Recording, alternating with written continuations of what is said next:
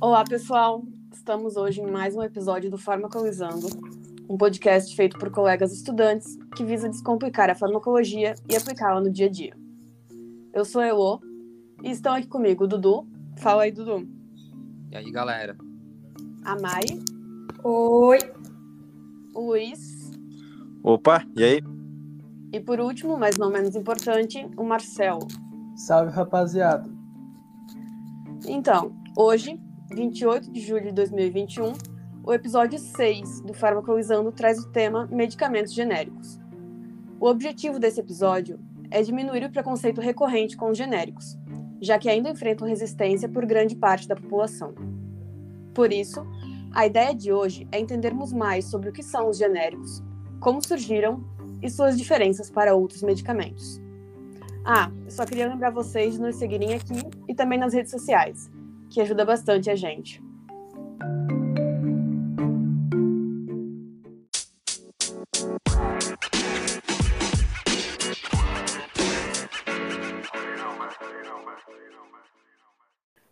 E aí, Dudu? Então, basicamente existem os medicamentos de referência e os medicamentos genéricos. Pode explicar o que é cada um deles pra gente?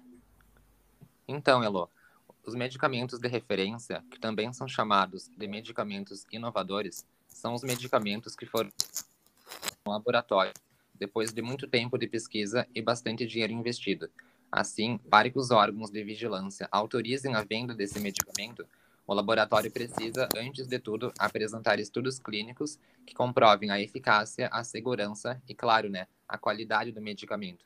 Em geral, depois que um novo medicamento é lançado no mercado, apenas o laboratório criador tem o direito de comercializar esse medicamento. Mas o interessante é que essa exclusividade termina quando o prazo da patente expira, que é um prazo que dura de 10 a 20 anos na maioria dos casos. Então, depois desse tempo, outros laboratórios podem usar o mesmo princípio ativo e fazer cópias do medicamento de referência. E essas cópias são, na verdade, os medicamentos genéricos e medicamentos similares. Mas o que são então os medicamentos genéricos? Os medicamentos genéricos são os medicamentos que têm o mesmo fármaco, na mesma dose e forma farmacêutica do medicamento de referência. Ou seja, os genéricos têm o mesmo princípio ativo, que é aquela substância que produz os efeitos no organismo. E eles também são administrados pela mesma via e com a mesma posologia e indicação terapêutica do medicamento inovador.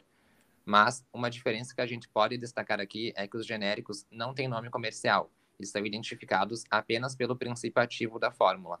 Ah, e além de tudo isso, os genéricos apresentam eficácia e segurança iguais à do medicamento de referência, já que eles passam por rígidos testes de qualidade antes de terem seu registro e comercialização autorizados, né? Por isso, já é comprovado que eles têm a mesma qualidade que o de referência e produzem os mesmos efeitos terapêuticos no organismo, podendo então ser intercambiáveis. Mas, para poder assegurar essa intercambiabilidade, são feitos vários testes de equivalência farmacêutica e de bioequivalência. É, e além desses dois, ainda tem os medicamentos similares, né? Que às vezes confundimos com os genéricos, mas eles não são a mesma coisa. Vale lembrar que os medicamentos similares são aqueles que contêm o mesmo princípio ativo, mesma concentração, mesma forma farmacêutica, via de administração, posologia e indicação terapêutica do medicamento de referência. Mas a diferença é que no registro dos medicamentos similares não são exigidos os testes de bioequivalência, como são exigidos nos genéricos. E assim, eles não têm sua bioequivalência como medicamento de, de referência. Ah, e além disso, enquanto similar pode ter um tamanho, uma forma, um prazo de validade e recipientes diferentes do medicamento de referência, os genéricos precisam ser exatamente iguais, como o Dudu já falou. Caramba, que top! Achava que os genéricos eram medicamentos inferiores em eficácia. Muito interessante mesmo. Realmente. E agora, indo para um viés mais histórico, a história dos genéricos começou nos Estados Unidos, na década de 60, por iniciativa do governo. Na época, ainda pouco se sabia sobre esses medicamentos. Só em 84, os Estados Unidos definiram os critérios que seriam posteriormente adotados mundialmente, né, para produção, padrões de qualidade, registro e venda. Mari, podes contar mais como foi esse processo aqui no Brasil? Claro. Então, no Brasil, o percurso para a instalação dos genéricos foi um tanto quanto conflituoso. A gente começa em 1971, quando foi instituído no país o Código da Propriedade Industrial, que levou à retirada das patentes de medicamentos por completo, permitindo também que as indústrias farmacêuticas brasileiras pudessem fazer cópia dos medicamentos patenteados em outros países. Cinco anos depois, em 76, a Lei 6.360 interrompeu essa prática, colocando a produção dos medicamentos sob ordem da vigilância sanitária, né? O que abriu precedentes para que as empresas começassem a trabalhar com a ideia de criarem similares com base no medicamento inovador. Seriam os primórdios dos genéricos no Brasil. Mas isso também gerou um problema, porque os similares não eram obrigados a apresentar a bioequivalência e a cumprir os padrões de qualidade. Nesse momento, o acesso aos medicamentos se tornou até de certo modo inseguro para a população. Nossa, todo esse rolo corroborou para criar, criar esse preconceito com os genéricos que persiste até hoje, né? Que absurdo. Os medicamentos serem permitidos para venda assim com tanta falta de controle. Mas e aí, como que isso foi mudando? Então, ao longo dos próximos anos, algumas medidas foram sendo tomadas para tentar aumentar a segurança desse processo, mas mas as circunstâncias só mudaram com a adoção dos medicamentos genéricos como política do setor de saúde e de economia do governo brasileiro, em 93. A partir de então, tornou-se obrigatório o uso da denominação comum brasileira para todos os medicamentos e da nomenclatura comum do Mercosul no caso da importação de produtos e de insumos farmacêuticos. A partir de 99, a política foi efetivamente implantada com a entrada em vigor da Lei dos Genéricos. Ah, que top! Mas por que, que houve esse intervalo de tempo do regulamento em 93 até a implantação efetiva em 99?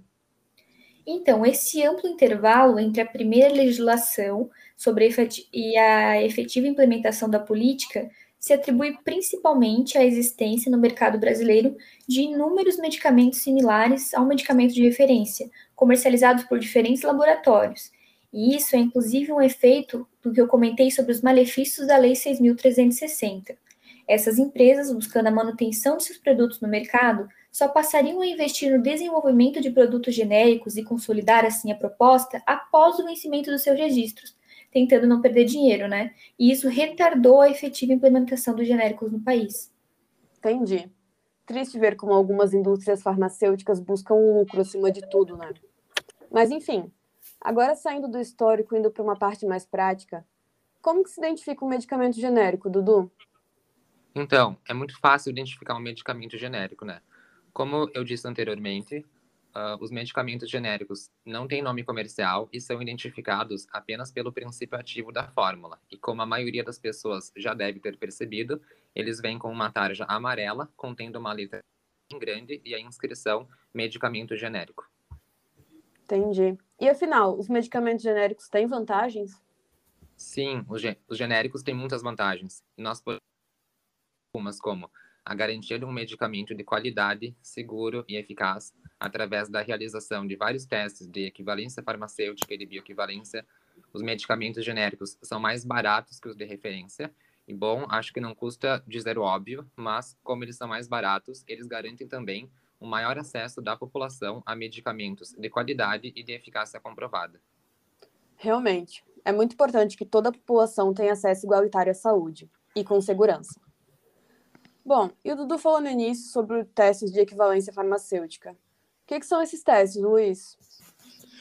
Os testes de equivalência farmacêutica entre dois medicamentos são relacionados à comprovação de que ambos os fármacos contêm a mesma molécula terapeuticamente ativa, na mesma dosagem e forma farmacêutica, que pode ser avaliado por meio de testes in vitro. Assim, esses estudos funcionam como um indicativo de bioequivalência entre os medicamentos, porém ainda não garantem a biodisponibilidade entre eles. Para isso, é necessário o teste de bioequivalência. E o que é esse teste de bioequivalência? Qual a diferença dele para o teste de equivalência farmacêutica? O teste de bioequivalência é o estudo que assegura se a velocidade de absorção e quantidade do fármaco absorvido é a mesma entre os medicamentos de referência e o fármaco em teste. Diferente do estudo de equivalência farmacêutica, o teste de bioequivalência é realizado em seres humanos e compreende etapas de análises clínicas e estatísticas para calcular parâmetros farmacocinéticos do medicamento em questão. Por isso, o teste de bioequivalência, que é regulado pela Anvisa no Brasil, é uma importante garantia para os consumidores de que o medicamento genérico apresenta a mesma eficácia clínica e a mesma segurança que o medicamento de referência. Ah, entendi. Então, esses testes são realmente fundamentais, né? Como falasse, Luiz, de garantia para os consumidores. E como que devem atuar os médicos no momento da prescrição da receita, Marcelo? Vamos lá. A prescrição com a denominação genérica do medicamento é obrigatória somente no SUS. Nos demais casos, fica a critério do profissional responsável, que poderá prescrever pelo nome genérico ou comercial. Além disso, o médico deve sempre orientar sobre a eficácia e segurança dos genéricos, esclarecendo as dúvidas dos pacientes sobre a equivalência com o medicamento de marca. Verdade. É muito importante esclarecer essas dúvidas, porque o paciente deve se sentir seguro em consumir um medicamento genérico, já que, basicamente, a única diferença deles para os medicamentos de referência é o preço. E já que eu toquei no assunto, por que, que os genéricos são mais baratos? Bem, eles são mais baratos por serem cópias de medicamentos já conhecidos, e por isso não precisam de investimento em pesquisa para o seu desenvolvimento. Bah, faz sentido. Vale lembrar que, segundo a Anvisa, o preço do genérico deve ser, no mínimo, 35% menor do que o do produto de referência.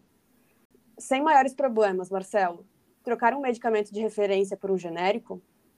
Sim, essa troca deve ser orientada pelo médico que prescreveu a receita, ou então indicada pelo farmacêutico no momento da venda, mas nunca pelo balconista da farmácia. Entendi, entendi. Bom, gente, chegamos ao fim da nossa conversa.